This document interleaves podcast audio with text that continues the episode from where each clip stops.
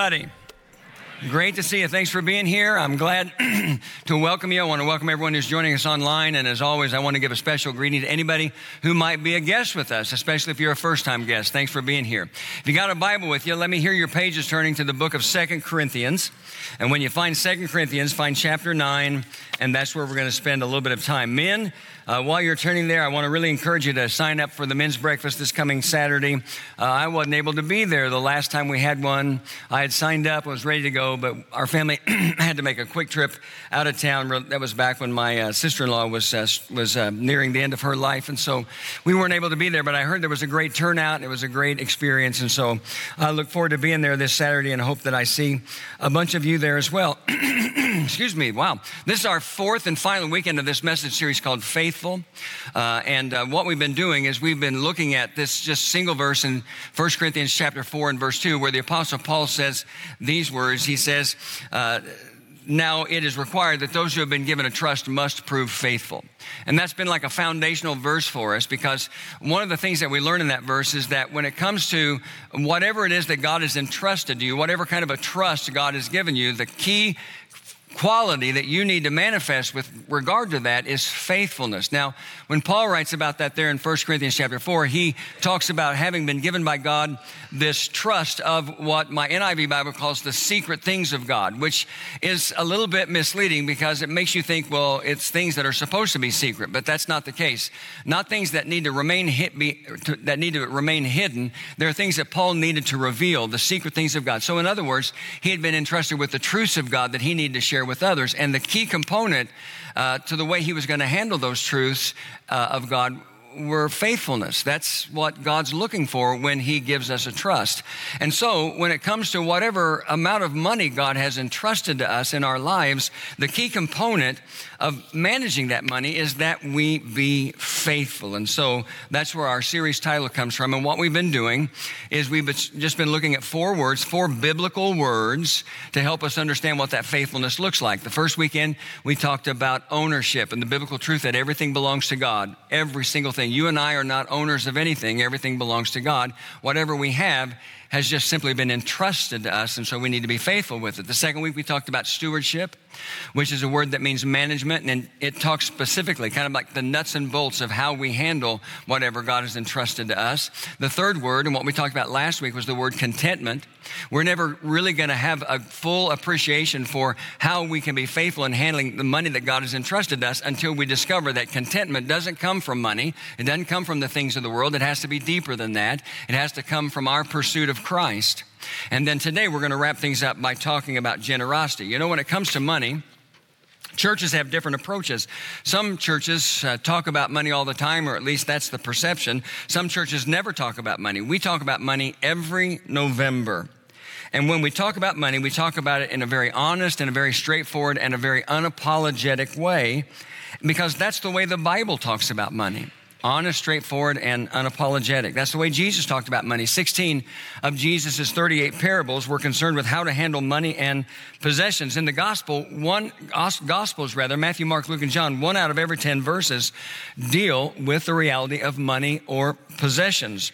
The Bible gives us some 500 verses on prayer, less than 500 verses on faith, and yet the Bible also gives us over 2,500 verses related to money and possessions.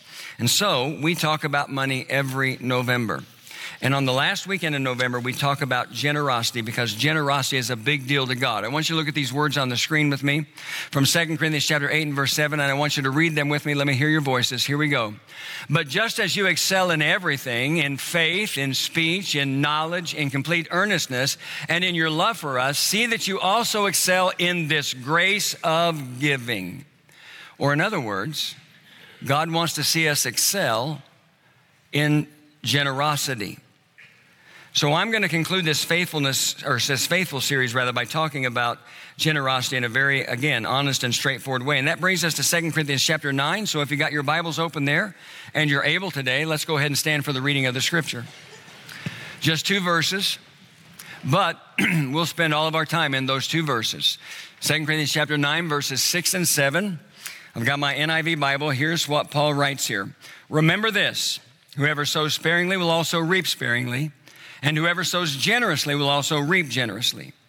Each man should give what he has decided in his heart to give, not reluctantly or under compulsion, for God loves a, say it with me, cheerful giver. All right, there it is. You can be seated. We always ask that God would bless the reading and the hearing of his word. Let's talk about what it looks like to excel in the grace of giving. When you look at 2 Corinthians chapter 9, you get, arguably, for the most part, what is the most complete passage in the entire New Testament on the subject of giving. Because throughout the chapter, and really this begins in chapter 8, Paul is giving detailed instructions to the church in Corinth about how to prepare for a special offering, a special collection that was going to be received for the Christians in the church in Jerusalem because it was a large church and they were very, very poor and they were facing a great deal of persecution, so they had a great deal of need. Remember, that's where the church first began in Acts chapter 2 on the day of Pentecost. Uh, the Apostle Peter preached the very first gospel sermon ever preached, and the Bible says about 3,000 people responded that day and were baptized. And then, as you continue on in the book of Acts, it says the Lord was adding to their number daily those who are being saved, and the number grew to 5,000 and on and on and on. So it was a large church, very poor, with a lot of need. And so Paul is taking up this offering for the church in Jerusalem, and he's given some specific instructions about generosity to the church in Corinth as a part of taking up that offering. And so we're going to just look at these two verses to think about that. Now, this is a really simple message, and this is a really simple outline, but things don't need to be complicated when we talk about generosity. Once we understand the ownership of God, once we understand our responsibility to steward or manage what God has entrusted us in a faithful way, once we understand that our contentment does not come from money or the things of the world, and we get the generosity, things don't need to be complicated. If you're someone who likes to take notes, write down the very first thing. The first thing that Paul shares in those two verses is that we need to give generously. Write that down somewhere. And we see that right in the beginning in 2 Corinthians chapter 9 and verse 6, where Paul says, Remember this, whoever sows sparingly will also reap sparingly, and whoever sows generously will also reap generously. And that's a fundamental principle about generosity. And it's not something that's original with the Apostle Paul, because you could say he's basically echoing what Solomon wrote in the book of Proverbs so many years before this. Proverbs 11 24, Solomon writes and says, One man gives freely, note this, yet gains even more. Another withholds unduly, but comes to poverty. Actually, the very next verse in Proverbs 11 is one of my favorite verses when it comes to generosity, and you see this same principle again. Proverbs 11 25, you can see it on the screen. A generous man will prosper. And then the then Solomon says, He who refreshes others will himself be refreshed. And friends, this is a biblical principle that you can count on. Now, I always need to make sure that I say this every year so we don't have any kind of misunderstanding because there are a lot of people who preach a false gospel when it comes to money and giving and generosity. We call it the prosperity gospel. But I want to be sure and say that God doesn't promise us wealth when we give. You know, so you turn on late night TV and you see a preacher with his hair slicked back so far he can't shut his mouth, and he's telling you, if you send me a gift of $100, then God's going to send you back a gift of $1,000. And it's like a, a, guarantee, a promise guaranteed. I don't believe that's the case. What I believe with all my heart is, is that God promises us a blessing when we obey him. God promises us blessing when we give generously. Now, sometimes will that blessing come back in the form of money? Possibly. It just might. And I, have got stories like that in my life, and you probably have stories like that in your life as well. But uh, oftentimes it comes in a greater blessing than that. And I say every year, I think I've said every year that I've been here, how many of you know sometimes uh, there's a greater blessing that God can pour into your life than just putting more money in your pocket tomorrow? Because we have all kinds of needs and all kinds of wants and all kinds of desires. And so the, the, the thing that we need to understand is that the Bible promises that is that when we obey God, He blesses us. When we obey God in terms of generosity and we give generously, He blesses us. How the blessing comes is up to God. And so that needs to be said, but we need to count on this truth. I mean, what Proverbs 11 25 said is true. A generous man will prosper. He who refreshes others will himself be refreshed, however that comes. And yet, while we like to focus on the, the reality of the truthfulness, truthfulness of those words, there's kind of a paradox in these words as well. And here's what I mean by that you can give generously because you are excited about and you anticipate the promise of receiving some kind of a blessing. And it could even be a financial blessing. Remember, a generous man will prosper. He who refreshes others will himself be refreshed. But here's the thing, and, and I, I can testify to this in my own life, and I'm, i know many of you can as well because we have so many generous givers in this church. When you embrace a lifestyle of giving, if you, when you embrace a lifestyle of generosity from a sincere heart, then you're going to get to the place where you don't even think about the promise of blessing. And you're gonna, you're gonna continue to be generous because it's right. You're gonna be generous because it's the right thing to do. You're gonna be generous because your generosity makes a difference in the world. You're gonna be generous because your generosity pleases God. Whatever blessing might come your way, that's kind of an afterthought. You are generous because you're honoring and pleasing and blessing God. That's what happens when you embrace generosity with a sincere heart. A few years ago, a man named A.J. Jacobs, who was an agnostic. Now, what's an agnostic? Well, if an atheist is someone who doesn't believe in God, an agnostic is someone who doesn't believe you can uh, know for sure whether there is a God, whether or not there is a God. That's a simple definition, but true. An atheist is someone who doesn't believe in God. An agnostic is someone who doesn't believe you can know for sure whether or not there is a God. And so a man named A.J. Jacobs, who was an agnostic, decided he was going to spend an entire year of his life living biblically. I've used him as an example and illustration before in, in a different context. Um, he was going to spend an entire year of his life following to the best of his ability the commands of the Bible, in particular with a strong emphasis on the hundreds of commands that are found in the Old Testament. So he wasn't going to shave his head for a year, he wasn't going to eat pork for a year, he wasn't going to mix wool and cotton for a year, and you can go on and on and on. And he was real upfront when he did it. He said, I'm not doing this because I'm mocking Christians, I'm not doing this to mock religion. I'm doing this because I just simply want to discover what it's like to live biblically, completely biblically for a year. Well, of course, one of the commands of the Bible that is really strong in the Old Testament is the command to tithe. The word tithe literally means a tenth part, and so it's a command to give a tenth of your income, which is something uh, Jacobs had never done. Honestly, he had never really been that generous in his life.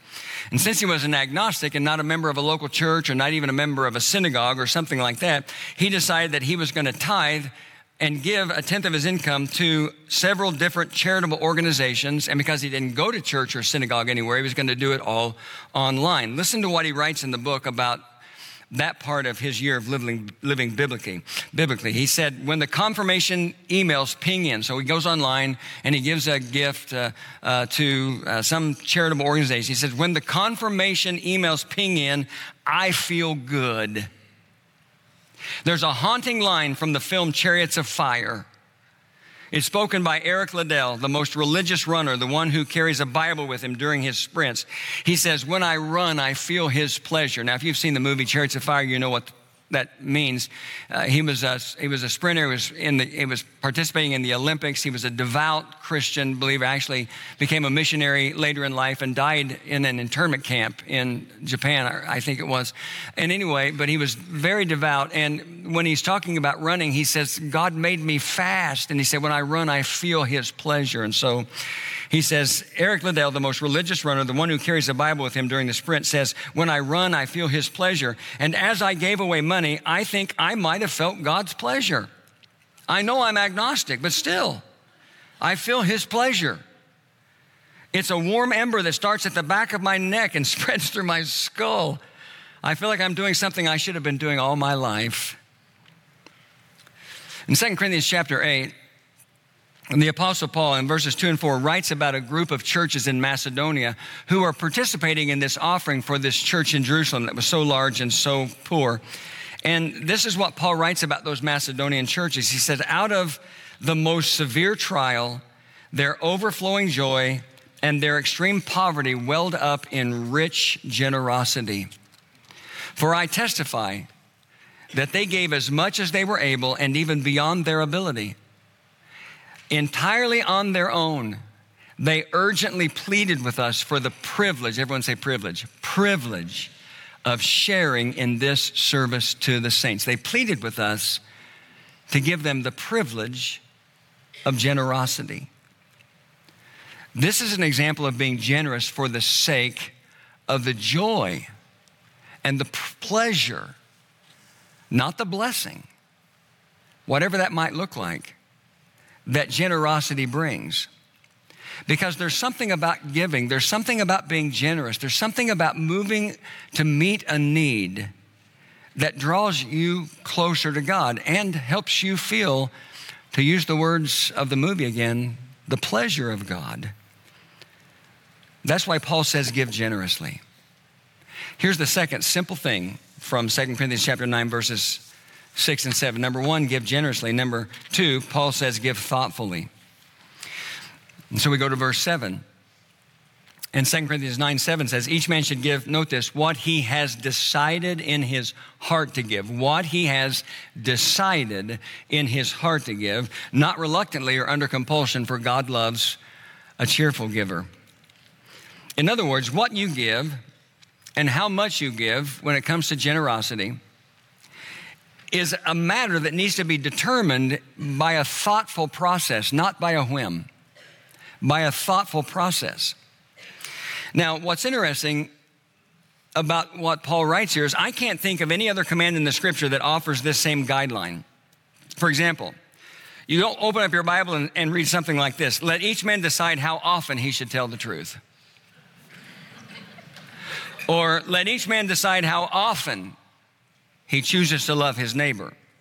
Those kinds of instructions in the Bible are taught from an absolute perspective with no flexibility. But giving, the subject of giving, clearly, the subject of generosity is different. And the reason why is because giving and generosity is a deeply personal thing. It's a deeply personal thing. And so, our attention to our giving, our attention to what level of generosity we involve ourselves in, should be something that is deliberate and systematic. It requires thought. It's not based on emotions. As I said earlier, it's not based on a whim. It's thoughtful and it's deliberate.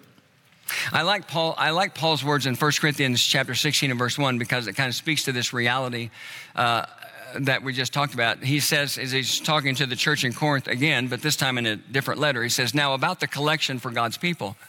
Do what I told the Galatian churches to do. On the first day of every week, each one of you should set aside a sum of money, note this, in keeping with his income, saving it up so that when I come, no collections will have to be made. Again, Paul is giving them uh, uh, uh an instruction that is focused on being thoughtful and deliberate with regard to their generosity.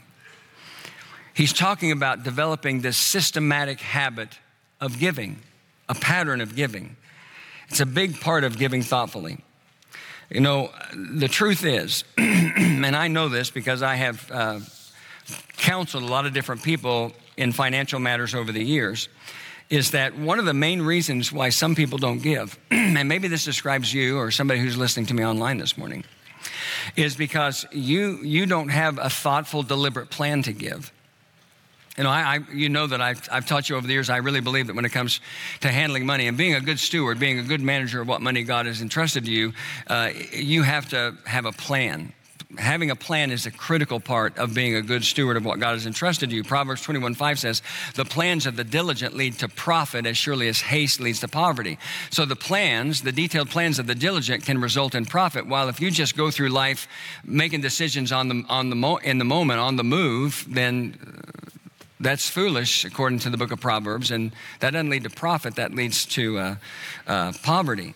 And so I've discovered that one of the reasons why a lot of people don't give is they simply don't, they simply don't manage whatever amount of money God has entrusted to them, note what I'm about to say, with a plan for giving. A lot of people aren't generous because they don't manage, they don't steward whatever amount of money God has entrusted to them with a plan for generosity. And what Paul is telling us in 2 Corinthians chapter 9 and verse 7 is that when it comes to giving, when it comes to generosity, we need to be thoughtful. We need to be thoughtful. So we need to give generously, we need to give thoughtfully. Here's the third thing Paul tells us we need to give cheerfully. Again, we go back to Romans 9 7. Paul says each man should give what he has decided in his heart to give. There's the thoughtfulness. And then he goes on to say, not reluctantly or under compulsion, for God loves, say it with me again, a cheerful giver. God loves a cheerful giver. Now, I don't think this requires a lot of explanation because the bottom line is is God doesn't intend giving to be done as an obligation and he doesn't intend giving or generosity to be something that is an act of legalism in our life. We need to be people who are generous, and our generosity flows from a willing heart. We want to be generous. Let me talk about this from a personal perspective for just a minute. No one ever taught me anything about giving or generosity when I was growing up. My, my uh, family, I went to church my entire life. My dad never went to church, but my we went in the very early days, but then got distracted by the things of the world. And but my mom continued to take my brothers and sisters and me to church, and I don't have any idea whether they ever put a dime in the offering plate or not. Nobody ever talked to me about giving or generosity when I was growing up, just like no one ever taught to me about managing money, how to handle money when I was growing up. So it was something I had to learn on my own. Uh, and uh, if I were going to be honest, I would say that for the long, a long time, my motivation for giving was based on two things. It was based on responsibility and obedience, those two things. My motivation for generosity was based on responsibility and obedience. Now, the responsibility part came from the fact that I was a pastor and I had this conviction that I should never ask you to do something that I'm not willing to do. And so if I'm if I'm going to ask you to give, if I'm going to ask you to be generous, then I need to be responsible to give and be generous in my life as well. And I'm kind of a simple person with a simple way of looking at life, and so that just made sense to me.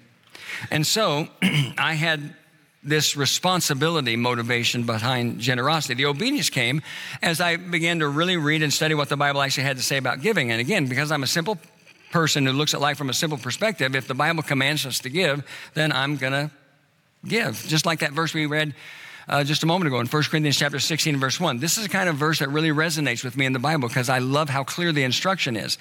He said, now about the collection for God's people. Do what I told the Galatian churches do. I'm saying, well, what do I need to do when it comes to giving? Well, God's basically saying, well, here's a good example. Just do this. On the first day of every week, each of you should set aside a sum of money in keeping with his income, saving it up so that when I come, no collections will have to be made. And that makes sense to me. That's something that I understand from the standpoint of obedience. And so, for a long time, my giving, any level of generosity that I practiced in my life, was based on obedience and was based on uh, responsibility. But as time went by, because we all get a little bit wiser as we get older, right? Hopefully, there's hope for your children, hopefully. But as time went by, I began to understand more of what it meant to give cheerfully. And giving cheerfully was something that I began to understand and experience when I added a third dimension to my motivation for giving, and my third dimension was thankfulness. And giving and being generous because I was thankful for so for all the things that God had done for me. Thankfulness and generosity should go hand in hand. I mean, we could spend we could spend three or four hours here today just talking about everything the Bible has to say about our need to recognize how thankful we should be to God. I mean, I think about Lamentations 3:23 says, "The steadfast love of the Lord never ceases; his mercies never come to an end. They are new every morning. Great is thy faithfulness. Great is your faithfulness." What a great verse of scripture that is. Think about it again. The steadfast love of the Lord never ever ceases. His mercies never ever come to an end. Not only that, but they are new, brand new. That's the meaning of the word in the Hebrew, hadesh, brand new never been experienced before, every morning. Great is your faithfulness. Only an infinite God can pour some kind of a brand new blessing into your life every single day. We have so much to be thankful for. I mean, I'm thankful for everything God has done for me in my life. I'm thankful for my wife and my children. I'm thankful for my family and friendships. I'm thankful for all the churches that I've served. I'm so deeply thankful for Mount Pleasant Christian Church and the time that I have been able to spend here with you as a pastor and all the wonderful things that we've experienced together. You can go on and on and on. Look at these words on the screen from Psalm 116 and verse 12, David writes and says, and we could all say this. Read it with me. Let me hear your voices. How can I repay the Lord for all his goodness to me? Couldn't you echo those words in your life? God is so good. He's so generous to us. He blesses us over and over again. We can never re- repay him for all the goodness he's poured into our lives, but we can honor him and we can bless him by giving a portion of what he's entrusted to us to meet someone else's need, to meet the need of the rest of the world. And so now my giving motivate, is motivated by responsibility, by obedience, it's motivated by thankfulness. But there's a fourth thing that I added too that really helps me experience what it means to be a cheerful giver. And the fourth thing was to I, I give just because I have the sheer ability to give. Because there is the ability to give. Because God has given me and He's given all of you the ability to give and the ability to be generous. Now, you might not think that's the case. As you look at your financial life, you might not think that's the case, but I'm telling you that it is. 1 Timothy chapter 6 verses 17 and 18 Paul says command those who are rich in this present world not to be arrogant nor to put their hope in wealth which is so uncertain but to put their hope in God who richly provides us with everything for our enjoyment. Command them to do good note this to be rich in good deeds and to be generous and willing to share. Now some people will hear those words and you'll get to the part of the voice where it says those who are rich in this present world command those who are rich in this present world right off the beginning and they'll say I'm out because that's not me I am not rich in this present world. And I, I understand, let's all understand together, that money is a subjective thing because what is a lot of money to one person is not a lot of money to another person. And so it's hard to, to talk about it in those terms because of that. But you might not see yourself as rich or as wealthy as you would like to be. But that doesn't mean you're not rich and wealthy enough to be someone who practices generosity. Every year, we just need to broaden our horizons on how we view wealth. Every year, the financial services company Charles Schwab puts together what they call a wealth survey. And what they do, how they do that, is they, sur- they survey a thousand Americans every year from the age 21 all the way to the age of 75 to come up with their wealth survey. And in their 2023 survey, people, the people they interviewed, or surveyed rather, revealed their belief that it takes a net worth of $2.2 million to be considered wealthy in the United States of America. It takes a net worth of $2.2 million to be considered wealthy in the United States of America. Now, somebody could look at that and they say, Yeah, I, I, I'm going to double down. I am not those who are rich. I'm this verse in 1, Timothy chapter, chapter 6 verse 17, that doesn't speak to me. But Paul doesn't say, command those who are rich in the United States of America. He says, command those who are rich in this present world. And so we need to measure wealth from a different perspective. When you measure wealth in the context of the entire world, you find that if you have food in your refrigerator, clothes on your back, a roof over your head, and a place to sleep, you are richer than 75% of the world's population. If you can say along with that you have money in your bank or money in your wallet, you are among 8% of the world's wealthiest people. The average global income in the world today, 2023, is $9,733 a year. I can give you more stats that can be even more specific. And that $9,700 number is inflated because of the super wealthy. But I think you get the idea. I can, give, I can give cheerfully in my life because I understand responsibility, I understand obedience, I understand thankfulness, and I understand that whether or not I have as much money as I would like to have, I got enough money to give. I've got enough money to be generous. I have the capacity to give and be generous. And I think every honest person listening, er, person listening can say the same things, at least in terms of capacity. You might not feel like you can give, but that will almost always, some, listen to me, and I'm not trying to be harsh. Listen, that almost always has to do with either the way you're handling whatever amount of money God has entrusted to you. You're not handling it thoughtfully with a plan, certainly not thoughtfully with a plan for generosity. Or maybe you're handling it in a way that really can only be described by, by selfishness or self interest rather than what I might be able to do. So let's close by talking about how much we give. According to Christianity Today, American evangelicals, we would fall into that category, give about 2.5% of their income to the local church. Now, charitable gifts are not limited just to the local church, and so you can kind of expand that. And according to the Department of Labor, the average American gives about 3.7% of their income to charitable causes. Now, in the Bible, if you think about how that stacks up in the Bible, you can go to the Old Testament. The Old Testament talked about the giving of a tithe. We talked about that earlier. And we don't have time to go into detail about that, but the word tithe literally means a tenth part, and so the simple understanding is a tenth of your income. But that's really not even accurate in the Old Testament because there were multiple tithes that God's people were required to make under the Old Testament law. And so if you measured it all up, some years it could be as much as 33.3% of all they had, they gave back in some kind of a gift, some kind of a tithe. Now, in the New Testament, we don't, we're not taught specifically to give a tithe. The, the difference being that the Old Testament and the New Testament, you could substitute the words testament. You could say the Old Testament uh, is an old covenant, the New Testament is a new covenant. You could say the Old Testament is an old agreement, the New Testament is a new agreement related to our relationship with God. And um, in the New Testament, the New Covenant, the New Agreement, as New Testament Christians, we're not commanded to tithe according to the Old Testament law. But I'll tell you, like I, have always told you, that I really believe the giving of a tithe is a great generosity plan for several reasons. And you can see my reasons on the screen. They don't change from year to year.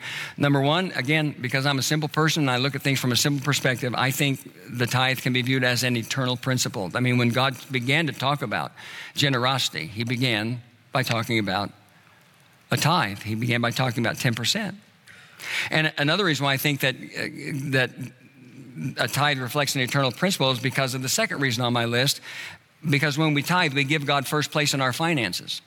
I think about, um, for example, words like the ones written by Solomon in Proverbs chapter 3 and verse 9 when he says, Honor the Lord with your wealth. Note this, he says, with the first fruits, with the first fruits of all your crops. And when you can make a commitment to, to generosity uh, related to the tithe, then, then you can say, I'm giving God the first 10% of what he entrusted to me. I believe that the tithe is a great antidote to greed. Here's, a, here's an immutable principle of money. Friends, nothing breaks the power of money in your life or mine quicker than giving it away. Nothing breaks the power of money quicker than releasing the grip and giving it away. And so the tithe is an antidote to greed.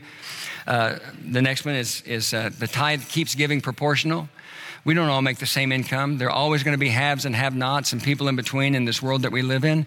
It's just going to be the reality of life. We're all going to be in de- different economic, economic classes and, and um, uh, areas. But when everyone gives a tithe, then it might not be an equal gift, but it's an equal sacrifice. And so it keeps giving proportional. Everybody's making the same practice or sacrifice. Number, uh, number, the next one is uh, I believe tithing strengthens our faith because it does take a commitment to do this. And uh, then I can say at the end, I think tithing is a great place to start. You know, I mean, if, if, if you could describe giving in the Old Testament as being uh, giving that was motivated by the law, you can describe giving in the New Testament as giving that's to be motivated by love. And so if I started where the law started and then went beyond that, then uh, that is a strong commitment to generosity. And so um, here's what I want everyone to do as we bring this stewardship series to a close in 2023. I think there are three things that we should all do. Number one, I think everyone should pray for God's guidance. I mean, I think you should pray with, for, about how you handle the money God has entrusted you. Everyone should do that. Everyone. We should always be praying that we would be good stewards, good managers of what God has entrusted us. Number two, I think you need to put together a plan. Whether you're single, whether you're married, whoever you need to get together with in a room, you need to put together a plan. You know, I go back to our text in First, uh, 2 Corinthians chapter 9, verse 6. The first part of the verse said, Each man should give what he has decided in his heart to give, what he's planned to give in his heart. And so you need to put together some kind of a plan. If you're not managing the money God has entrusted to you from a position of knowledge with a plan, then you're already failing when it comes to the area of stewardship. And then, number three, I think you should build some sacrifice into your plan because I think every one of us needs to be stretched in our faith in every aspect of life and living, not just financially, but in every aspect of life and living, we should be willing to be stretched. I, I, I discovered something this, this uh, year when I was putting this message together that I'd never read, a quote from C.S. Lewis that I'd never stumbled upon, upon before, but it was related to generosity and related specifically to the idea of building some sacrifice into your generosity plan. He said, I'm afraid the only safe rule is to give more than we can spare if our charities, note this, if our charities do not at all pinch or hamper us, they are too small. And then he says, There ought to be things, this is really convicting. There ought to be things that we should like to do and cannot do because our charitable expenditures excludes them. When's the last time your generosity for some worthy cause kept you from purchasing something or kept you home from a vacation or a trip or just kept you in, a, in the same place you were, financially speaking, because your commitment to generosity was that strong. Several years ago, there was a family in our church. They have since moved away to uh, another state, uh, and um, I haven't seen or talked to them in a long time, but we had had a, a, weekend where we showed one of the videos, many videos that we'll show from time to time related to Central India Christian Mission. And uh, in this particular video, Brother Ajay was talking about the, how great a need there was for clean water uh, in India, especially in the tribal areas that they serve. And uh, uh, so, a big thing that they do in India uh, through CICM is they, they dig wells. And he was saying in the video that every time they dig a well, a church gets planted. Because they dig a well, and then people come from all these other parts of the tribal areas to get clean water. And a lot of the time they stay there. And so when they stay there, they'll send an evangelist into that area where the well has been dug, and he'll begin to share the gospel with people there, and they'll make that their new home, and a church will come as a result of that. And so this family came to me one time and they said, Listen, we, we, th- we talked about it and we prayed about it thoughtfully. And we're going to forego Christmas this year the way we normally do it. And we're going to give all the money that we would spend on Christmas to uh, Central India Christian Mission, specifically the purpose of digging a well somewhere. And that's what they did. They said, we don't, want, we don't want anybody to know about this. We want to be anonymous. I said, Well, can I at least tell the story without using your names? They said, Yeah. And so that's what they did. They made that sacrifice. Instead of, instead of uh, spending the money that they would normally spend on Christmas in every aspect of Christmas, they gave all that money. And CICM was able to dig a well in a new part of the tribal areas. And there's a church there today. And there'll be people in heaven because those people decided one year at Christmas they were going to make that sacrifice. How special is that?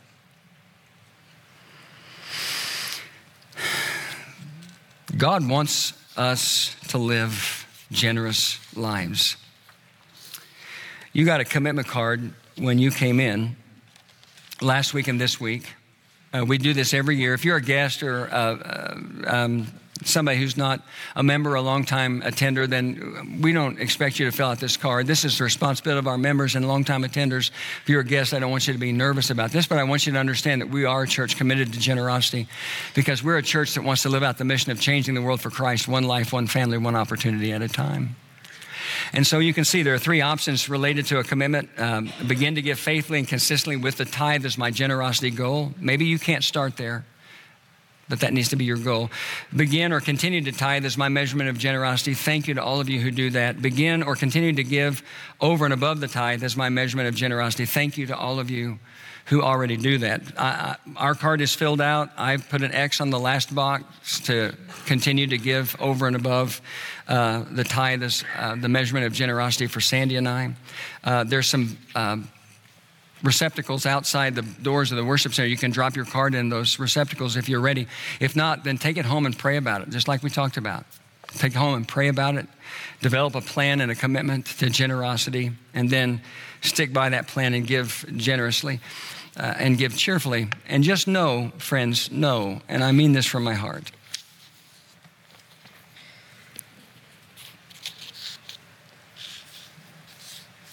We do this so that we can live out the mission of changing the world for Christ, one life, one opportunity, one family at a time.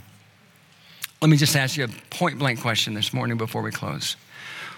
What else or what other thing are you involved in in your life right now today that allows you the privilege of being able to say, I know I'm making a difference in the world today?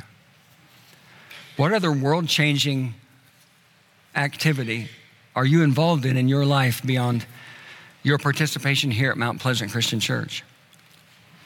I think I probably told you this story, but it bears to be repeating. A few years ago, and the team can get ready to come and close. A few years ago, I went to Dallas to visit our mission partner, Pioneer Bible Translators. Their uh, headquarters are in the Dallas area, and I spent a day there with Greg Pruitt, uh, the president, who's been here and shared from our pulpit, and a couple of other strategic leadership people there uh, in the ministry. And um, at one point, they said, Listen, we have something uh, unexpected that we want you to do. And they, they took me to this room. They said, Just sit down here and we'll be back in for a few minutes. And I didn't know what it was, I had no idea. And so uh, a few minutes later, a man came in that I'd never seen before, never met before. And he sat down. We were at a long table, and he sat down directly across from me. And turns out he is the man who is charged with the oversight of the project, the translation project that Mount Pleasant is fully funding. We as a church are fully funding the translation of the scriptures into the language of the single largest remaining unreached people group in the world in Southeast Asia. We can't even say their names out loud because of the communist government that they live in and all of the restrictions that are related to that. And so he came in and he introduced himself to me and he told me he was in charge of the project and he started and he told me about the progress of the project and how it had been disrupted because uh, the country where this is happening decided that they would throw all the missionaries, all the Christian missionaries were dismissed from the country and so they had to refocus their strategy and they had to send people back in. At, at that time they were they were prayerfully prayerfully waiting for two women, two young women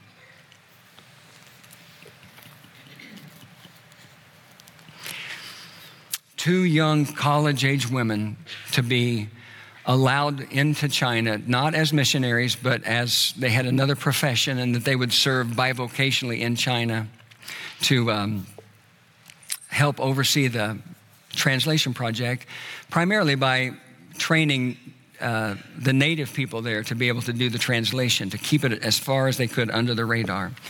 And it was a very, it was a very moving time as he talked about it, and he became emotional different times.